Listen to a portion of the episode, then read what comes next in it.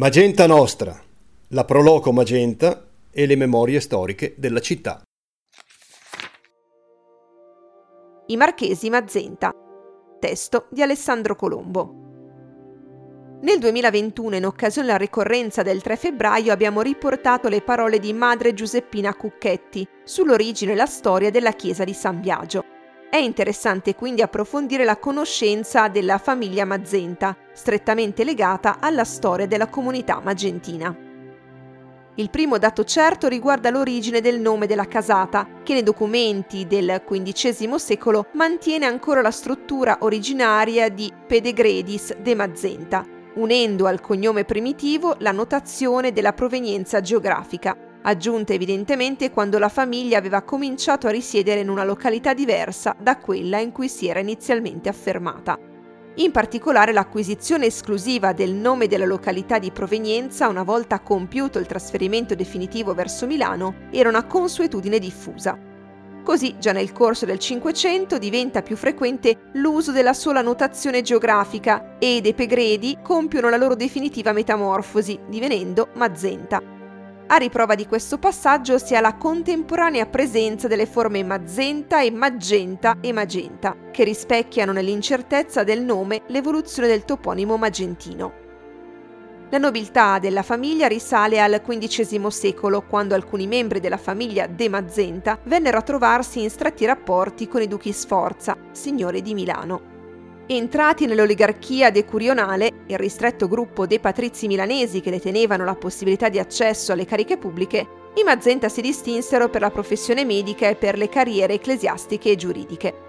Motto della famiglia, così come si può desumere dall'arma gentilizia, la massima sine labe, senza macchia, inserita nello scudo in campo azzurro in cui spiccava una candida scrofa.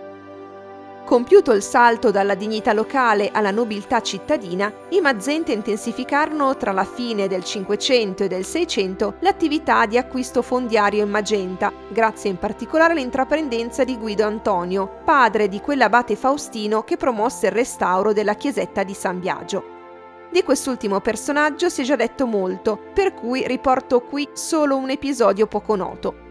Faustino dotò l'oratorio di San Biagio con una cappellania, ovvero un patrimonio fondiario tale da poter mantenere le celebrazioni delle funzioni da parte di un cappellano residente.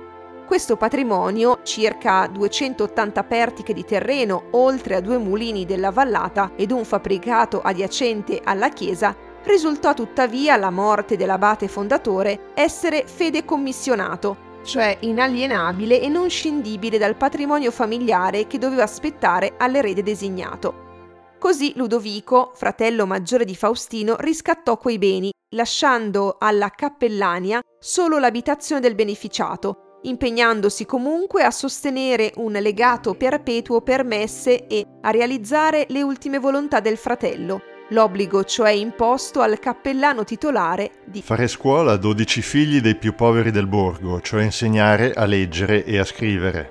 Si trattò del primo tentativo in Magenta, tutt'altro che istituzionale, di diffondere i rudimenti dell'istruzione tra i contadini. Il periodo successivo alla peste manzoniana fu favorevole a quelle famiglie nobili che, grazie ai proventi di attività diverse da quelle legate alla proprietà fondiaria, poterono compiere mirati investimenti immobiliari, acquistando a poco prezzo i patrimoni svalutati della nobiltà rurale in crisi.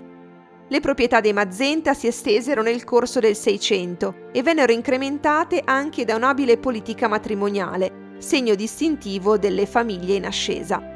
Cecilia Rusca, Bianca Luigia Castiglioni e Laura Giussani portarono ai Mazenta terre e denaro, oltre alla possibilità di inquartare lo stemma della casata con le armi delle loro prestigiose famiglie.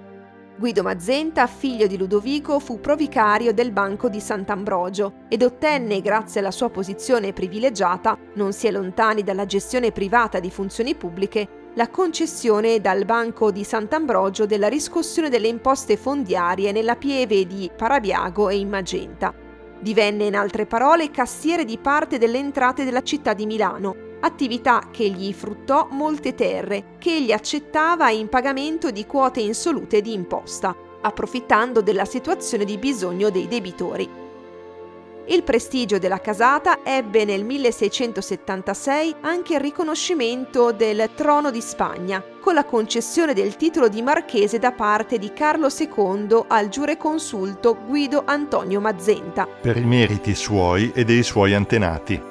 Nel corso del Settecento, in ambito magentino, il nome ed il patrimonio dei Mazenta, proprietari nel borgo di un'ampia villa con giardino ubicata dove sorgeva il Palazzo del Cinema Centrale, furono secondi solo a quelli dei conti Melzi, con i quali d'altra parte si crearono nel 1771 saldi legami di parentela.